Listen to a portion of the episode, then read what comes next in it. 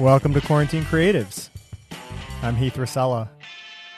So Rory Scovel's my guest today. And this is this is a fun one. Rory's a stand-up comedian, he's an actor. If you've been listening to the show for a while, you may have heard my interview a few weeks ago with Payman Benz. Payman's a, a comedy director, and Payman's done a lot of work uh, for lots of shows, Brooklyn Nine-Nine, Last Man on Earth. But if you listen to that interview, you heard us talk a lot about this new show that Payman had just done called Robbie. It's about a basketball coach in Georgia that is trying to get out of his dad's shadow, who is uh, this kind of legendary basketball coach in town. So, Robbie is actually a show that was developed and written and stars Rory Scovel, today's guest. And I just, I was so thrilled to get to talk to him because I really, really enjoyed Robbie. I thought it was a really good show. And it's interesting, you know, Rory talks about it uh, in the interview here, but it's a show that Comedy Central greenlit. They they spent all this money to to make a pilot. Then they said, "Yeah, give us seven more. We love this show." And then, as often happens in the entertainment industry, people changed over. the The mission of the channel changed, and all of a sudden, there were eight episodes of this amazing show that Comedy Central didn't really feel like fit with their lineup anymore. So they decided to put it up on their YouTube channel just so that people could see it and it's it's hanging out there now. So it's free. You can go watch it. It's a really funny show. It's a really quirky show. It's a really it's a it's a cool show. Go check it out. Co-starring along with Rory Scovel, Beau Bridges plays his father, the basketball coach. I mean, Beau freaking Bridges. How cool is that? Mary Holland plays his girlfriend, and Sasheer Zamata. I think she steals the show. She is incredible in this. Sasheer plays the mother of Robbie's child, who he doesn't learn until I think the first or second episode that he even had a son. And all of a sudden, at 10 years old, he meets his son, and well, you'll see what happens.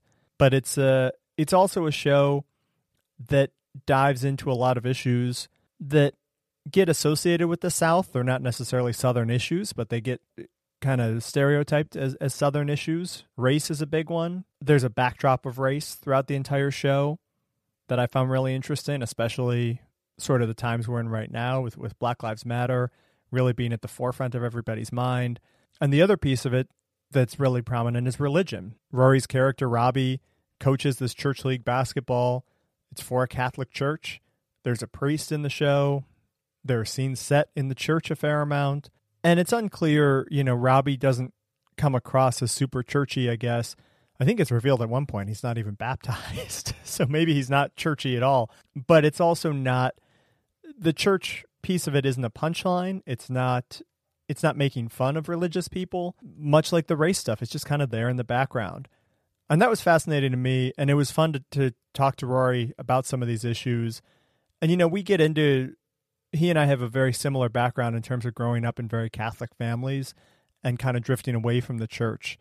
And I talk about that with him in this interview. And since I talked to Rory, I've been thinking more about sort of the church and its its relationship to my life and just trying to think of what that moment was where I went from being somebody that didn't go to church with any regularity but still basically considered myself a Catholic to the point where I said, you know, I, I can't identify as this anymore. This this isn't a part of my identity. And there's a couple of things that come to mind. I, I, I talked to Rory about sort of the, the church I, I grew up in and the surety of the teachers around me and the priests around me that they were a hundred percent convinced, or at least this is what they projected to us, that everything they were telling us was the word of God, was the truth, and there was no room for interpretation or critical thinking or or questioning. This is what the church was teaching you. This is what you needed to believe in order to be a Catholic. So that was a turnoff. But some of the stuff that I didn't share with Rory that I've thought about sort of afterwards. One is, of course, being in Boston at the time when the church sex abuse crisis was breaking. That was very influential, and just sort of realizing initially it was, you know, one or two priests here or there. And then that story just continued to unravel over the course of a couple of months or maybe even a year or so, where you suddenly realized that this wasn't just one or two bad apples, so to speak, but that this was a systemic problem in the clergy. that there were many, many, many, many priests for many years that were abusing young parishioners and that this was well known, it was well documented, and it was kind of hidden under the rug. And that felt hypocritical to me. That felt like a, a dereliction of duty. And that definitely caused a big rift between me and the Catholic Church. But then in, in 2012, my wife and I took a trip to Italy, and I was really excited to go to the Vatican. And I was thinking, you know what? Like, maybe this will be the thing that restores my faith. Maybe just being at, at the center of the church and, you know, seeing these beautiful altars and the Sistine Chapel and, you know, maybe maybe that will alter my perception. And really quite the opposite happened. That when you go around not just Rome, but we went to Florence and we went to Tuscany and and you realize that in some of these villages that are a thousand years old or, you know, in Florence or in Rome, the church is the most beautiful building in town. It's the most prominent building. It is the most decadent building. And you realize sort of how people were living at that time that there were peasants that were barely getting by on scraps of food and and living in squalor. And here the clergy were building these temples to to quote unquote god but that they just happened to get to live in. And they were commissioning all this incredible artwork you know michelangelo and you know carving all this beautiful stonework and, and painting the sistine chapel and then when you go through and, and actually tour the vatican and you just see the level of artwork and the amount of it. I mean, it's got to be billions, if not trillions of dollars worth of art in the Vatican. And you just say, wait a second.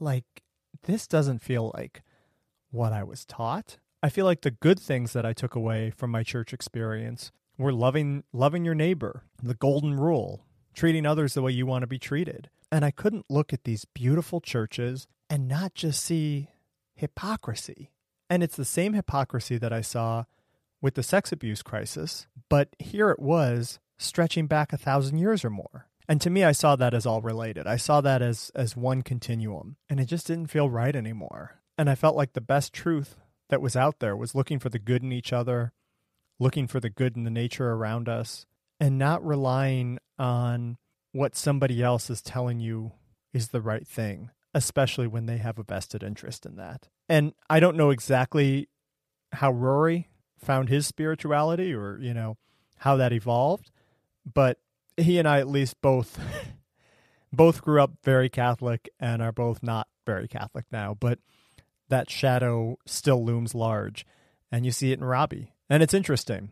And it was interesting to talk to him. So here is my interview with comedian Rory Scovel. Yeah. I'm a few minutes late there. I uh, I went to do it from my computer, and our uh, when I do a call from the computer, it's it's uh, it's not great. So then I quickly jumped in my car, and we don't have a good signal on our street. So I drove down the street. so you're like I sitting was, in a parking lot somewhere talking to me? Yeah, I pulled off on the side of the road, but I think I'm going to find a more neighborhood fun spot. To, okay. But I think I should be good. If you can hear me good now, I'm going to sit right here, and this should be good. Yeah, no, you sound great. So okay, cool. I feel like we're in just such weird times with this quarantine and stuff. Like the idea of driving to find a cell signal doesn't seem like the craziest thing that's happening in the world right now. Like, how have you been spending the last three months? Just keeping busy, keeping creative, that kind of stuff. Well, well, what's so what's so interesting about the being in the quarantine? I actually get a little bit of adrenaline by having to get into my car to right. go find a. So if it's like, ooh, something to go and do I used to, uh, my grandparents who have since passed away, but when they lived in Florida and I would go visit them, uh, my grandfather would willingly go to the grocery store many times a day for any reason to go grab anything. I always would give them a hard time and make fun of them. It's only now that I kind of can understand why that was actually fun to do. Right. It's something. it gets you out of the house it's something to get you out of the house and you're just kind of like oh yeah you get in the car you just go out for a second you who cares you know that's inner you know you hit a certain age that's kind of entertainment right and uh I guess getting getting in my car to make a phone call is now my entertainment. That's um, it, it's the thing. It's something. Have you gotten like car sick at all driving like eh, I've noticed that that like if I go over like 50 miles an hour just because I don't do it that often, like I'll do it like once every 2 weeks and be like, "Whoa, I'm not used to driving." It does it is yeah, I know what you mean. You get out of the rhythm of the things that you used to do that your mind and body became so accustomed to that you stop noticing that you were even doing it or how you felt about it. Right. Including traffic. Like even when you sat in traffic, you'd still get aggravated, but it was never anything new. You just went into autopilot in your brain to yeah. get through it. Yeah, that that hasn't happened so much because we really have not driven many places. We went out to Joshua Tree one weekend uh, nice. uh, to just get away, and that just also felt, you know, so safe. It's so spread out. I think right. they've had like three cases or something. Who even knows? But yeah, we went out there and the drive there, I got to say, it did feel it did feel kind of strange to be in the car for an extended period of time. When since March we've maybe been in the car for ten minutes max at right. any given moment for you know for a pickup or something. Yeah, it's it's it's a whole new reality. How you've got a you've got a daughter too, right? Yeah, she uh, uh daughter turns five in about a month, less okay. than a month. Yeah, yeah, I got a four year old and seven year old, so it's uh, okay. you got your hands well, full, right? I, will tell you what, uh, for them to have each other and also at those ages, or actually that that might be the ideal age situation for them playing together and kind of distracting each other. Have it's, you found that to be the case? It definitely helps, yeah. And and my oldest, you know, she's seven. Like she's not at the point yet where she misses her friends. I think like she was in first grade this year, and it's okay. still kind of a new thing to like you know having play dates or being in school. Like I think if she were like you know a fifth grader or uh, you know middle schooler she'd be like where are my friends? Why why am i stuck with you guys all the time? But this has kind yeah. of been you know the last six years of her life. At around like 11 or 12 that suddenly they don't want to socialize with their parents anymore. That yeah. sounds about right. Yeah. Yeah we're not at that point yet fortunately but oh thank god. Pandemic or not it's going to be heartbreaking. I know i know. It, it's coming though. It's fast. Right. So prior to all that, like, were you doing stand up and stuff right until stuff started shutting down? Like, do you remember kind of your last yeah. show before everything changed? I, I, I do I do because I was uh, I was on a tour following the band Tool around with oh, cool. uh, another, another comic Nick Youssef and uh, we we had we had done it before in January and the band had found out about it and so they had given us these all access passes for their whole tour to like to just get into the shows for free and watch the shows and and and hang out with the guitarist uh, Adam. And so we were me and Nick Youssef were on the second leg of that tour, following them uh, up around Boise and Spokane and Portland. Yeah. And our last show, I think, was Tuesday, March 10th at uh, Mississippi Studios in Portland, Oregon, you know, we were still doing meet and greets and, and selling merch at the oh, merch wow. table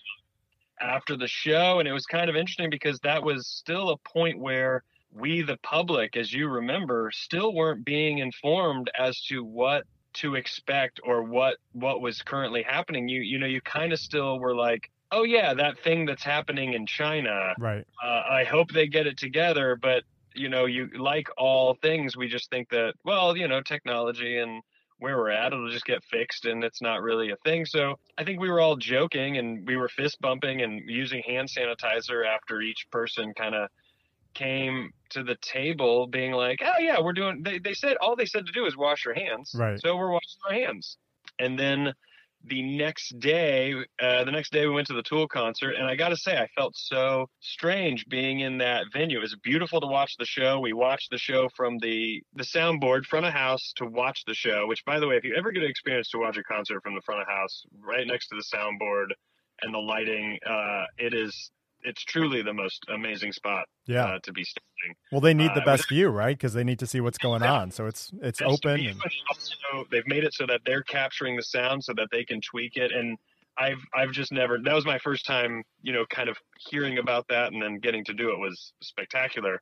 But there was a part of me that felt somewhat like, oh, at least I'm on this platform in this roped off area watching this concert, but I could already feel it in my soul that I was like, someone here has it and they're mm. just breathing and we're breathing and it's it's going to be out there. And I just had this suspicion. And then the very next day, Nick Youssef and I, I'm, I'm just going to say Nick. I don't know why I keep saying his full name, uh, but Nick and I drove from Portland to Boise, and he decided to turn on uh, the Joe Rogan podcast where he talked to the CDC guy from Minneapolis yeah. uh, or Minnesota. I don't know if it was specifically Minneapolis. And that guy, in a two hour discussion, laid out how severe things were about to be and his prediction that 400,000 people would die. And it was only then that I looked at Nick and I was kind of like, I think we should just drive home right now because I think the wave is about to really crash. And, and I don't know that we all are aware of it because no one's really talking about it or saying what it is. That was my first time really going, oh, wow, this is. This is way more and bigger than I thought. Yeah. And then there were kind of the big cancellation, you know, the NBA called off the season and some of those big yeah. high profile things that you're like, oh, well, this is real. Was, I wish that we, there was uh, Colin Hanks was going to do a documentary about me and Nick following Tool around, and had he been doing that, he would have gotten footage of us, you know, in the dressing room with Adam while Adam's being informed that some of the concerts have to be canceled because of the no more than 200 people rule. Right. Um, and so we were witness to that and being like, oh, that's crazy. That's like so much money and that's such a what what a hassle. You know we were thinking what a hassle. We right. weren't thinking yeah of course you need to cancel. We were just like oh that sucks. And then we nick and i got to boise. We went to dinner with uh, adam and some of the crew from the the concert and then uh, the next morning, got a text from Adam that the rest of the tour was canceled and they were all going to be flying home. And so me and Nick canceled our show that night. And I bought him and I a flight, the very next flight out. We grabbed our stuff, drove as fast as we could to the the rental car place and and got on the very next flight to just get back to LA and it's it's it's still so surreal it feels like i left that life i feel like there is a part of my life that is still in Boise right. on pause.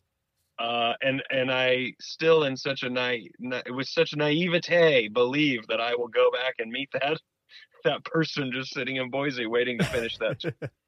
yeah, it is it is wild. And it, so Colin Hanks was was doing this this documentary on you. Like, was he around when he got word that his parents had contracted it? Like, what was? So he he did not end up doing the documentary. He oh, okay. was going to he was he was interested, and, and if he had done it, uh, it would have been a very interesting. Uh, he would have never gotten enough material to, to formulate it, but on camera, he would have gotten a, a major band finding out how insane this news is that things yeah. are getting canceled and, and all this. But yeah, we that was the night that it kind of got publicized that his parents had it, and being in Australia, and even still, I was like, oh well well now i guess it's in australia. I still wasn't going. Oh it's for sure in america. Right. it's for sure happening.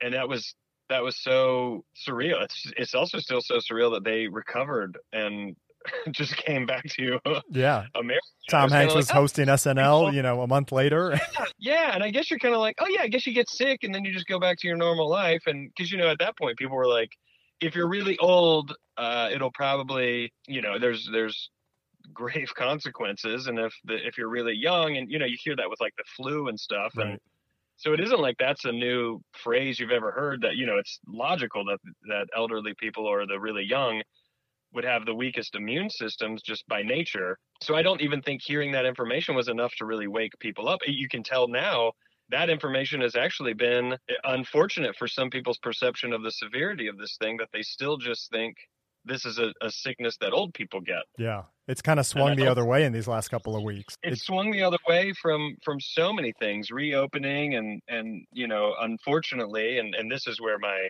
heart and soul is at a torn loss is that also with the protests that are that are such an essential part of the evolution of our society to become a better country and a better planet even that you have to look at it and go well for sure that's going to lead to some more cases right. unfortunately. And uh, a lot of those people you know you don't you just don't know where how much it's spread. There's a it's so strange that a part of me is like well you know fighting for justice is one reason to contract it uh, that I, I could personally live with. I don't know that i could live with contracting it because i just had to be inside of a pizza hut. Right no, I, I completely agree with you. I mean, that like the idea that people are so eager to get out and yeah, like eating a Pizza Hut or an Olive Garden. Or, I'm like, is that really yeah. worth it? Like, and I hate it. It is a conundrum, and I know that that word is is not even enough to describe it. It's almost yeah. comical to use the word conundrum, but it, it is a, a complex equation of well, how do you try to you know salvage what you can of the economy while also caring about people's health? And I I believe in my soul it actually is very possible and could have been done simply by communicating the fact that in a world where we may never have a vaccine, you can still win the game by wearing masks and right. washing your hands, and socially distancing. And I think that the fact that that wasn't communicated early on that there is another way to win ca- caused all this. And now with the reopening, it's almost like what was even the point of the first 100 days of quarantine? It's all like it's almost all for nothing. Yeah. We got on top of it and then we just gave it all away. We we gave away the lead. We had the lead. Yeah, no, it's crazy. And yeah, just that I feel like enough people, for whatever reason, that message hasn't sunk in that the mask is less for you than the people around you.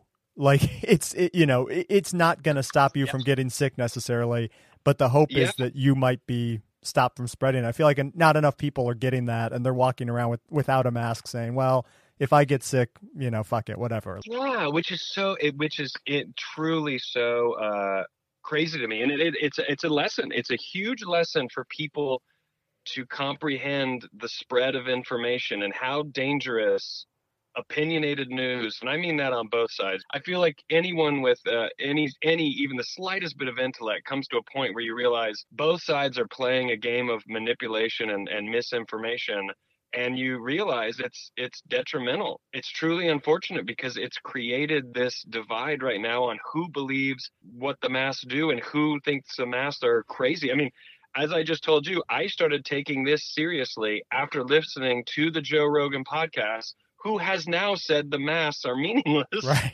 To a massive amount of people who really truly believe him and I I don't know anything about science, but I'd like to think I'm smart enough to know that if you and I are outside and we are six feet apart and you have on a mask and I have on a mask, I would bet every dollar I've ever made in my life that neither of us could contract it.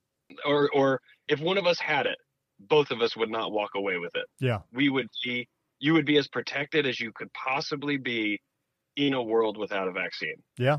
I think that's the best we can do right now, and just yeah, yeah. take that take that simple level of of protection. I want to ask you just sort of about growing up, and uh, you're from Greenville, South Carolina, right? That's right. Yeah. Yeah. I, I have friends there actually. We we went there maybe a year ago and visited them, and like I, so I've been through there a little bit. I, I, I don't know it well, but I've spent you know three or four days there. How yeah. did how did growing up in Greenville sort of shape your your perspective, your worldview, your comedic voice? Um, I think that coming from a uh, I, I, couldn't say that these are. Yeah, well, I guess I could. I, I, think that growing up in a conservative, uh, very religious, Bible Belt Southern place, and I, I always, I always hate describing it that way because I think some people think that's all they picture. Right. When really Greenville is is, you know, it, it is progressive. You know, it might not be the most progressive, but it isn't sometimes what people picture of the South. Yeah, and, and but, relative but I, to the areas around it, it, it's it's very progressive. I mean, it's right. It's a city, and there's a school there, and absolutely. I think that being surrounded by that uh, means that you're you are surrounded by specific uh, people, and I think this is something I probably could have gained perspective wise in my comedy from maybe anywhere. The older I get, I realize that. But I gained this sense of hypocrisy on what people committed their lives to believing in terms of religion and then how they behaved, what their actions mm. actually were. I, I went to a Catholic school from kindergarten through eighth grade, and I went to an Episcopalian high school for uh, three years. I failed uh, 10th grade English, so I repeated by one point. I repeated Ooh. 10th grade. So I, I went to high school for uh, five years, and I went to public school for the the final two years of of those five years. And so I gained a lot of perspective on, you know, going to private school. You can imagine you're not going to see the uh, economic hardships that other families might face, sure. I was actually I probably had the least amount of money. I probably came from the least amount of money at the private schools that I went to. And then I went to a public school where I suddenly felt like I might actually be rich and I don't know it. And I that was eye opening for me to realize that it's actually somewhat difficult for you to distinguish where you are in your life financially. And it also opened my eyes to the fact that your perception of yourself is sometimes just defined by what you're you're around. It might not actually be accurate. You're just comparing yourself to what you have to compare yourself to. Hmm. Um, but comparing yourself in another setting in another society, you might find that you're you're actually different than you even thought of yeah. yourself. And I think religion wise, I kind of learned that. Uh, I I think from somewhat of a young age, I never felt as though what I was being taught as a Catholic I I had a hard time accepting that that was reality and that that was the rules of history that you know if you do these things and you are this type of person right. this is what happens when you you die. And and and strangely to bring it back around to what we were talking about before a band like tool kind of opened my mind up to to realize it's okay to not know what happens when we die or, yeah. or to not what is the point of being being alive or, or any of that. And i i i think coming from a society of you know a lot of religion definitely racial tension that was merely you know it might have progressed and gotten better but it definitely was by no means as we still know across the country not great yeah but in the south it, it's a part of the identity and you don't know that. I, I didn't know till I moved to DC that, you know, some of the things I joked about or said were actually wildly inappropriate and hurtful, not just in race, but stuff that, you know, the statements that I would make that I now understand are are homophobic.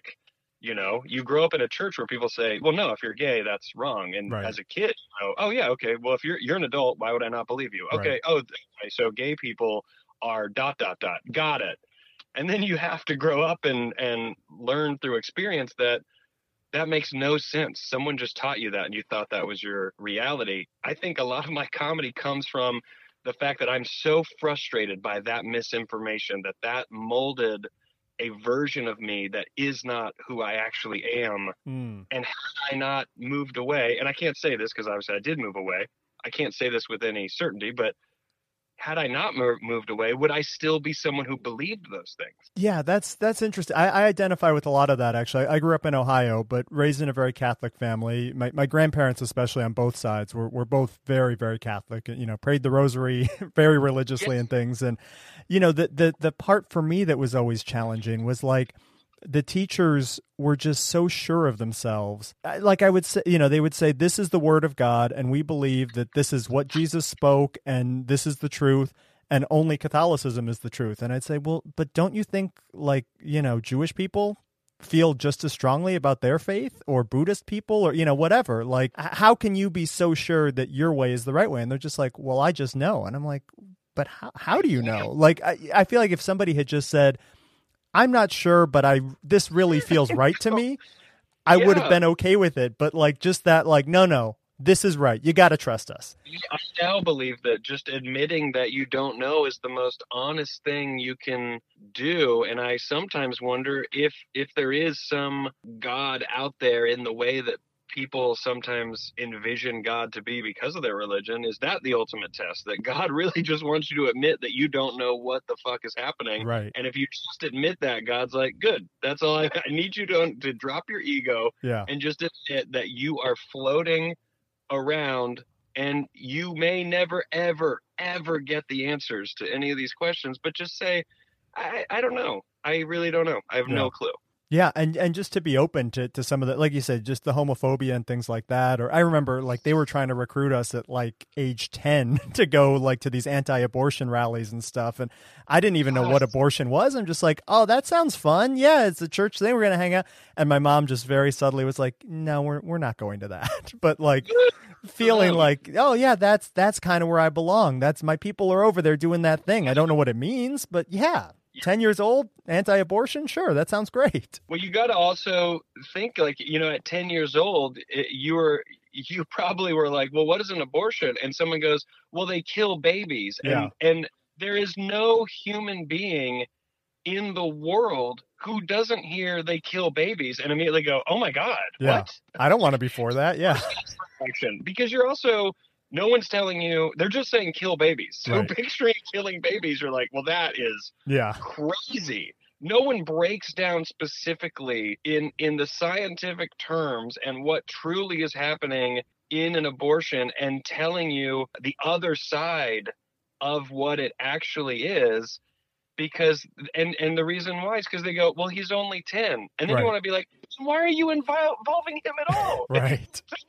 if you can't really tell him what it is, why are you asking him to be a part of it? Yeah. It's all just so so strange. But uh, I, I want to talk too just about uh, Robbie, the the show you did for Comedy Central, and uh, I don't know if you know, I, t- I talked to Peyman Benz uh, like a week ago, and uh, he, you know, so I got to see the show just in talking to him, and then we were going to talk. I'm like, yeah, cool. You know, I, I had seen all the episodes at that point, but there is a Nice. lot of there's a lot of religion in that show. Just you know it's it's you play a, a church basketball league coach and you know there's a lot of there's a priest in it. There's scenes happening in confessionals and like in the church. I guess why you know coming off of this religious conversation why why so much religious symbolism in robbie? I think uh, I, I think for me, what I kind of wanted to the world that I wanted to put Robbie in and who Robbie is is is is kind of the the the discussion we just have about the awakening of Yeah. what you grow up in and, and all these things. And I think the only way you can explain that or show that or have people that you really want to get the message relate to it, you have to put the character in that in that setting. And so I kind of wanted to be like, well, how do we make a show that's kind of close to my own experience in my life, but is not really about me, but has those ingredients of if someone were like, all right, we're going to tell the Rory Scovel life story. These are things that would that would definitely be a part of it. So I, I wanted basketball for sure because my family is uh, a, a very big basketball family, and religion for sure because that's such a part of being in the South and and a part of the family I grew up in, and then having sort of dad related you know issues i feel like i relate heavily to that in my own interpretation of of what my relationship with my dad might be. And also i feel like that's probably relatable to every man and woman out there. Everyone's got something in their mind about their dad specifically. It's both moms and dads but dads is like another puzzle to try to put together. And then and then having a kid you know my daughter was born in 2015 and i was kind of like "Ah, i don't want to tell the story of an infant. I kind of want to tell the story of a new dad from a different perspective and in a different way. So i think it was kind of trying to be autobiographical without being autobiographical i guess. Yeah, and and it's not in a mocking way either. I mean, as you say, just sort of getting people to think differently. Like it, the church isn't the punchline; it's just kind of a background. Yeah, I never, I didn't, we didn't want to, uh, myself and, and everybody involved in the show, all of the creators and writers and producers, we never wanted to punch down. I, I, you know, I'm from the South and I, I have a lot of pride about the South. I, I really love the South. And I think what aggravates me is anyone in the South that actually, uh, you know, perpetuates the, the, uh, image of the South that people have. You Yeah. sometimes, you get into a conversation and you say the South, people are immediately thinking racism. And while that's historically valid, I, I just kind of want to be like, you know, it's not, that's not the whole thing. That's not the whole place. That's not the whole history. And that's not the whole present day feeling of it. And Right. so I wanted to really showcase that in a way. I wanted to have race be a part of the show, but race that we don't talk about. I wanted to show people a normal world where people live in diverse social circles and they don't feel the need to talk about it all the time because I'd like to society get to a place where it isn't special or unique that people of different races uh, all mesh together and just Right. exist in one one kind of uh, society. Yeah, it's interesting too, just sort of that that backdrop of race, and and sort of in the same way that religion plays into the show, that there are these kind of moments that you know, like the ice cream parlor that, that Robbie works at, it turns out was was founded by the Klan, or you know, right. his, his son is is looking at schools and it's on a former plantation. Like just sort of balancing that. Where I think about too, there, there's that line, you know, Sasheer Zamata plays um, the mother of your child, and you know, you guys have this this interracial son, and at one point, uh, she's hanging out with all the other white parents, and they're kind of laughing with her, and they say, you know, oh, you're like you're like the black Ellen, and she goes, well, you can just say Ellen, you know, like, it, exactly. it, yes, it's a small moment, but it's it's just kind of always there in the background too, the sort of racial tension. Yeah, yes, and uh, I we we had said that too. I was like, and there's no from the jokes of wanting to have things that are edgier, like if you are going to make race jokes or religious jokes. We never, we for sure never wanted them to be um, offensive humor uh, at all. I just don't, and you know, people do that, whatever. It's fine. People enjoy it, whatever. It, it just isn't. It doesn't match myself and the other people working on the show. But we definitely wanted to have statements, and we definitely wanted to like slide stuff in there that maybe people would you know, maybe see that specific moment you're talking about. Maybe someone watches that and they go, "Oh, yeah, yeah, that's right. Why why do I also perceive it that way? Right. Why don't I also just go, "Oh, yeah, you can just say Ellen." So it's almost like, well, how do we how do we ma- write a joke, but then maybe somebody walks away from that joke going, "Oh, that's actually a good point." Yeah, no, and I think you guys you handled that well. I'm really curious too, just uh, sort of the writing process on that show. Like you got you you got greenlit for a pilot before it was picked up for a series, right? And then there was like yes. seven more after that, and then there's kind of the question of if there's a season two or not. Just sort of writing in sort of a a start and stop fashion like that, not knowing how long you're going to have to tell an arc. Like what are yeah. what are the challenges in that, and how do you how do you leave it open ended so that you know if it ends today everyone's satisfied, but if it gets picked up, there's room for more. Yeah, I it, it's very tough. It's it's very uh, it's very tough to do, and it's also unfortunate to like have to do it. You kind of wish. I really wish American television was more this. Uh, you know, maybe fewer episodes, more more like the British, where it's like fewer episodes, but then you kind of a guarantee of two or three seasons, because then I think you can really tell a story uh, that brings closure to the audience and to the characters. Um, in this particular case, our show was going to be way more serialized. That was our intention was to really tell stories where every episode sort of had a cliffhanger. And uh, Comedy Central really was like, it needs to not be serialized. And they do have a point that if someone were to just jump in on episode four, there's a good chance, given the fact that this is not a streaming show, right? Uh, at least at the time, it wasn't going to be on YouTube. It was going to be on TV. There's a good chance they wouldn't be able to catch up with one, two, and three, you know, by going to the Comedy Central app and trying to figure out how to see the other shows to catch up with the story. Right. Very difficult. So we had to rethink how were we, how were these ep- episodes going to be standalone. And then on top of it, Comedy Central really wanted to have a cliffhanger at the end of the first season which is also very difficult to do, knowing that you aren't telling this sort of serialized story. And uh, I got to say, I give all of the credit to Anthony King and uh, and all of the writers that we had in the writers' room because they really, you know, worked with that note and were able to to to keep the episodes standalone and then still kind of have Robbie have this overarching uh, storyline throughout the whole season where he does kind of become a better person and he does kind of have uh, an awakening. And then it ends with him either learning that lesson and who knows what he's going off to. Uh, but also, it really sets us up nicely for a season two to get away from basketball perhaps and have him to explore some other part of his of his life.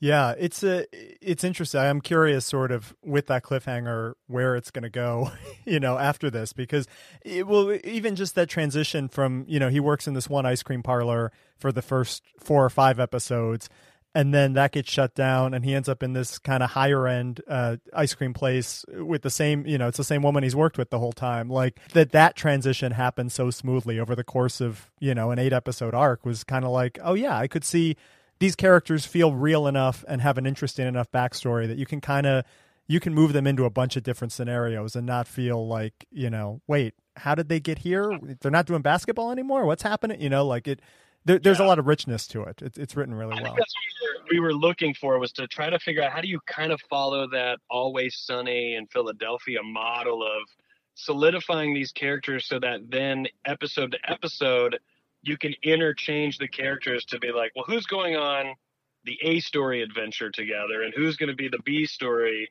adventure and, and make it so that all of the characters make sense collaborating uh, with each other so that anyone watching might be like, oh, it's going to be Ava and Coach. For instance, that's where in, in episode uh, six, I think it is, we really tried to to branch out and be like, okay, so this storyline, it's just Coach and Ava. We yeah. need to start separating everybody from Robbie. Robbie does not need to be the center of everybody's universe that informs their decisions. We need to get away from him so that their lives are enough. So we, we were like, well, let's give ourselves five episodes to really solidify that. And then starting with episode six, let's really start to make the show where Robbie is not the sun. He's just yeah. also one of the the planets. And that's really our intention for season two was like, all right, now now we've established all the characters and their relationships and we've established this world that we kind of know of because of Robbie. Now let's really get to know them individually. There is a chance, you know, we don't get a season two and we don't ever get to do that, which I think is unfortunate because we really set it up to make season two even better than than season one, which I already really like as a as a season. Yeah. And, and do you have a sense yet of sort of you know, just with everything shut down, like when when a decision will be made about being greenlit and even when production could return when you'd be comfortable with it returning? We know that it won't be at Comedy Central. They are going unscripted. So our situation with this particular show is to get as many eyes on it as possible and try to get as much positive feedback and and get, you know, people to write reviews and and really promote it because Comedy Central also isn't putting any advertising money into it. So it's really this, unfortunately, it's this show that was born at a time when Comedy Central decided to rebrand. And here we've made this uh, decent show that so many people will maybe never never know about that I think is actually entertaining and good. And even if we never got to make a season two, I'd love it for a lot of eyes to get on it. But yeah, it'll, it'll really take a place wanting to buy it and and make more episodes. Yeah it's so weird too just like the reality of tv now that like there used to just there used to be a tv season in the fall and and you know a handful of networks that would pick up a show. And uh, there's the possibility i suppose that you know two years down the road a hulu or a netflix or somebody could say you know what what was, what was that rory scovel thing? Let, us let's, let's start that up again you know? Like it's just That's such right. a weird weird reality we live in now. I want to ask one last thing just sort of on on your stand up and sort of going off the writing process. Like when I watch your your comedy, so much of it is is kind of based on on taking these detours and these kind of non sequiturs that that turn into something and they often feel improvised or sort of played off the crowd. Like when you do a set how how written is your set and how much are you improvising or how open are you to improvising when you're up on stage? I'm super open to it because those are my favorite moments in any show. I i love not I love also. I mean, there there there is a similar joy in not knowing what is about to happen and trying to figure it out and make it fun. And then there's also eh, just as as an equal amount of fun for a performer to have a joke that they know crushes yeah. and you can give it to the crowd. It's so fun to perform and add to it and build on it. Um, I I believe in in my own trying to step outside of myself and look back I think that a lot of the moments in my show appear to be improvised because most of my jokes are born out of improvisation. Yeah. And I think because that's how it's born, I kind of continually perform it kind of the way that I discovered it. Uh, and so it uh, it kind of I think it appears almost like a an unintentional magic trick. It just kind of makes it look more mysterious and, and impromptu than it is but because I also perform where I'm very open to improv in the moment, someone would see a show where I am definitely improvising. And I think that masks it even more. Not that that's my goal. I, I don't really care if someone knows that I've pre-written everything or or not. But I think that's why it gives that illusion unintentionally because I I don't really sit down and write out jokes. I sometimes will. I'll get into a rant and I'll sit and I'll write a whole paragraph and then I'll go on stage and and work on it, but I do more of my writing on stage. Yeah. And it feels like so much of it is so much of your comedy is kind of based on on little things, you know, in, in your special for Netflix, just uh, sort of the business you do with the, the members only jacket, like that just becomes a whole thing that like, you know, there, there's not a lot of, Hey, did you ever notice? Or what's the deal with like, it's, it's just, it's performative and fun. And it feels like you're just kind of, kind of bouncing off the audience and, and picking up on their energy and kind of swerving based on that in the moment. Is that is that fair? I, I think that's very fair. I, I, think a lot of that comes from having learned improv right, you know, taking improv classes right as I started to do open mics back in DC in, in 2004. I was doing those things at the same time, so naturally they each kind of informed uh, the other, and then it's and then it's a matter of discovering comedians like Todd Glass and Brody Stevens and someone like Andy Kindler. I, I could name Eddie Pepitone. I could name so many comics that Maria Bamford uh, easily. I so many comics that they go on stage and it just isn't the same kind of music that a lot of times becomes mainstream in stand up, where it is this sort of setup punchline, which is fine and good and obviously successful for a reason. You know, Todd Glass goes on stage and is just a hurricane of crazy, weird, silly, funny. Yeah. And when you see that for the first time, you realize, well, I guess that really is what I paid for. I did pay to come in here and laugh. So whenever people critique comedy, I always I find it fascinating because that's an interesting thing to critique. But to me, it's as simple as well, it's either funny or it's not funny anything else outside of that is just sort of a meaningless breakdown of what what what I'm watching. Um, if someone tells me it's funny, I go great. If someone says it's not, you know, then then maybe I'll check it out. If someone says it's not funny, I'm almost more inclined to check it out because it's so subjective. You know right. what I mean?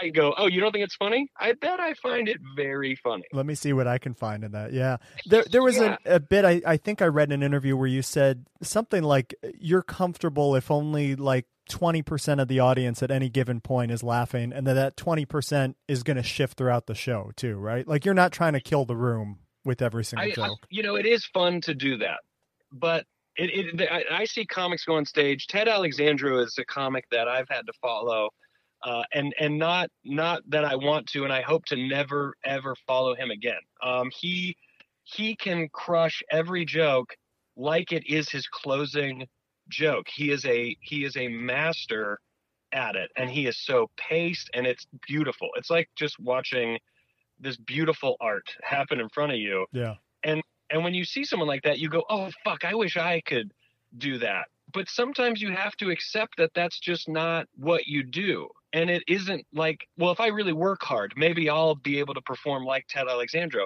That's not true. I mean i could paint every single day of my life. It doesn't mean i'll ever be able to paint like so and so right. So you have to figure out well what is the thing that that you do? What is the thing that you bring to the table? And i think at a certain point i just had to accept that i was just like well what makes me laugh? And if that makes the whole room laugh well that's awesome but there are jokes specifically in my act that you know maybe 10 people laugh at and i i like knowing where those i would never not tell that joke because it doesn't kill. I always tell it because to me it's more like a radar of who are the 10 people in this room that are really on the same page as me. Right. And then with this next joke if 50 people laugh okay those people are sort of on the same page with me. And then if i tell a joke that everybody laughs at I would be like, okay, so this joke is maybe more for everybody. But if I got to be honest, I really love those 10 people the most. Right. well, they're on the same wavelength as you, so why not? right there is why my show, Robbie, is on YouTube. well, I hope more people see it because it is on YouTube. It's streaming. It's free, and uh, there's eight episodes. And yeah, I watched them all. I think they're great, and I hope I hope somebody picks it up. You know. because it, it would be a shame to end end end it like this. I, I agree, and and who knows what production world will look like in this in this world of COVID and and everything. But uh, yeah, I, I hope we at least get a chance to make a second season because I, I I really believe that we could then cement three more seasons after people saw that second season and it was out there. I really think we'd have that if this were you know advertised. So yeah. um, you you talking about it and even wanting to talk about it is a, a, huge benefit to me and the show. So I'm very grateful. Yeah, no, of course, and it's a show too that like that first season is solid. Like you, you watch so many, sh- you know, Parks and Recreation is a good example. Like it takes a good, solid, you know, 10, 12 episodes before the show really finds its footing. And like Robbie, totally. I feel like it's just it's it's firing on all cylinders, you know, right out right out of the gate, and just you know, yeah, I think yeah. I think our goal is knowing knowing that we wouldn't fully know what this show is, but let's still try to be as funny as possible and really tell good stories and have heart, even knowing that maybe we're not necessarily making the show we all pictured. And then I think because of it, because that was our kind of motive, I think that's what helped us discover the show where we're like, oh, well, just following those three things kind of helped us find out that, oh, we are making the show that that we want to make. Yeah. Whether it's the one you pictured or not, we we found the one we want to make. All right, Rory Scovel. That was good. Lot lots of stuff there. Go check out Robbie. It's on the Comedy Central YouTube channel. All eight episodes are streaming for free right now. And you heard Rory there. Tell your friends, you know, let let, let them know if it's a show you like because uh, it's it's a great show and it would be a shame to end it after eight episodes. So hopefully people watch it. Hopefully someone picks it up because I want to know what happens. I'm curious. And if you haven't had a chance yet, go listen to my interview with Peyman Benz too, because Peyman uh, also cares a lot about that show, and we talk a lot more about Robbie in that episode. So go check it out. All right, new show on Monday. I am very excited for that one. I'm talking to Marin Hinkle, who plays Rose Weissman on The Marvelous Mrs. Maisel. That's uh, Rachel Brosnahan's mother on the show, Tony Shalhoub's wife. And Marin is just such a wonderful, wonderful, sweet person. I had a really great talk with her. I'm so excited to share that with you guys. So I hope you'll come back on Monday and uh, and listen to Marin. It, it's a good one. Hey, and I know it's July 4th weekend. I know everybody wants to get away. I know it's a weird year to not have a little vacation, but do what you can just to to stay sane, stay home. Don't go out and, you know, crowd the beaches or pile into a pool party or whatever. Just stay with your family, stay safe. That's all we can do right now, right? All right. I am at Heath Rosella on Twitter and Instagram. Leave me a note. Let me know what you think. Leave a rating, leave a review for the show on Apple Podcasts. Have a great long weekend. Enjoy the 4th. I'll see you Monday. Stay safe.